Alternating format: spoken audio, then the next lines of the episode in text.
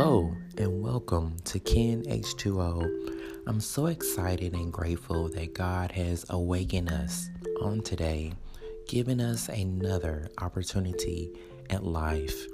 And I also thank you personally for taking some of your time and spending it with me on today. With that being said, I will not be long at all. I hope that you enjoyed your weekend. I hope your weekend was in some way positive, uplifting, relaxing, and that you were able to achieve and accomplish whatever you had to do over the course of the weekend. I myself, I enjoyed my weekend, which included retail therapy, visiting family, attending church, supporting friends, and preparing for the upcoming week.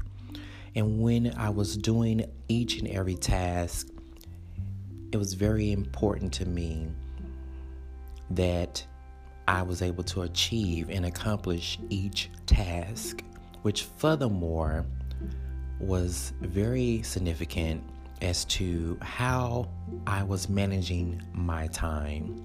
I think we all can benefit from being conscious of how we are spending, handling, and managing our time on a daily basis. When you are successful or attempting to achieve something so that you can be even more successful, it is critical that we definitely take advantage of how we are managing our time effectively so that we can achieve whatever it is that we're needing to achieve and accomplish. And it also helps us to stay organized, regardless if it's in the work environment, at school, or even at home. So, my task for you on today is to be more conscious of your time management. Until we meet again, I hope and I pray that you enjoy your Monday and stay warm, stay hydrated, stay prayed up.